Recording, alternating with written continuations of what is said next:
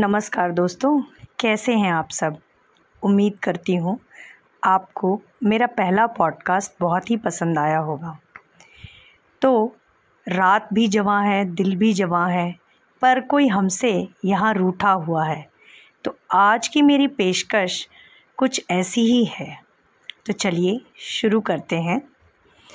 तुम रूठ जाओ मुझसे ऐसा कभी न हो, तुम रूठ जाओ मुझसे ऐसा कभी ना हो, मैं तुम्हारी एक नज़र को तरसूं ऐसा कभी ना हो।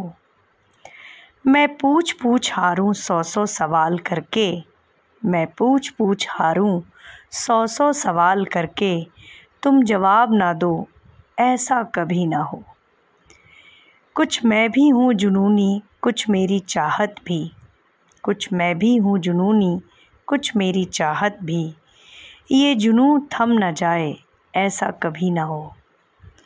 मेरे ही साथ हंसना, मुझसे ही मिलके रोना, मेरे ही साथ हंसना, मुझसे ही मिलके रोना, मुझसे बिछड़ के जी लो तुम ऐसा कभी ना हो, तुम रूठ जाओ मुझसे ऐसा कभी ना हो। तो दोस्तों, ये कुछ पंक्तियाँ मैंने लिखी थी अपने चाहने वालों के लिए, जो कभी आपसे रूठ जाते हैं, उनको आप इसे सुनकर सुनाकर प्यार से अपने दिल के करीब और ला सकते हैं और मीठी यादें बना सकते हैं, मना सकते हैं। उम्मीद करती हूँ आप सबकी ज़िंदगी में खुशियों की बहार आएगी। रूठना मनाना ज़िंदगी का एक सिलसिला है जो कि चलता रहता है, पर हमें ज़िंदगी में आगे बढ़ते जाना है, खुश रहना है, अपने आसपास खुशियाँ बिखेरनी है, सबको गले लगाना है, प्यार से रहना है और आगे ही यूं ही बढ़ते जाना है।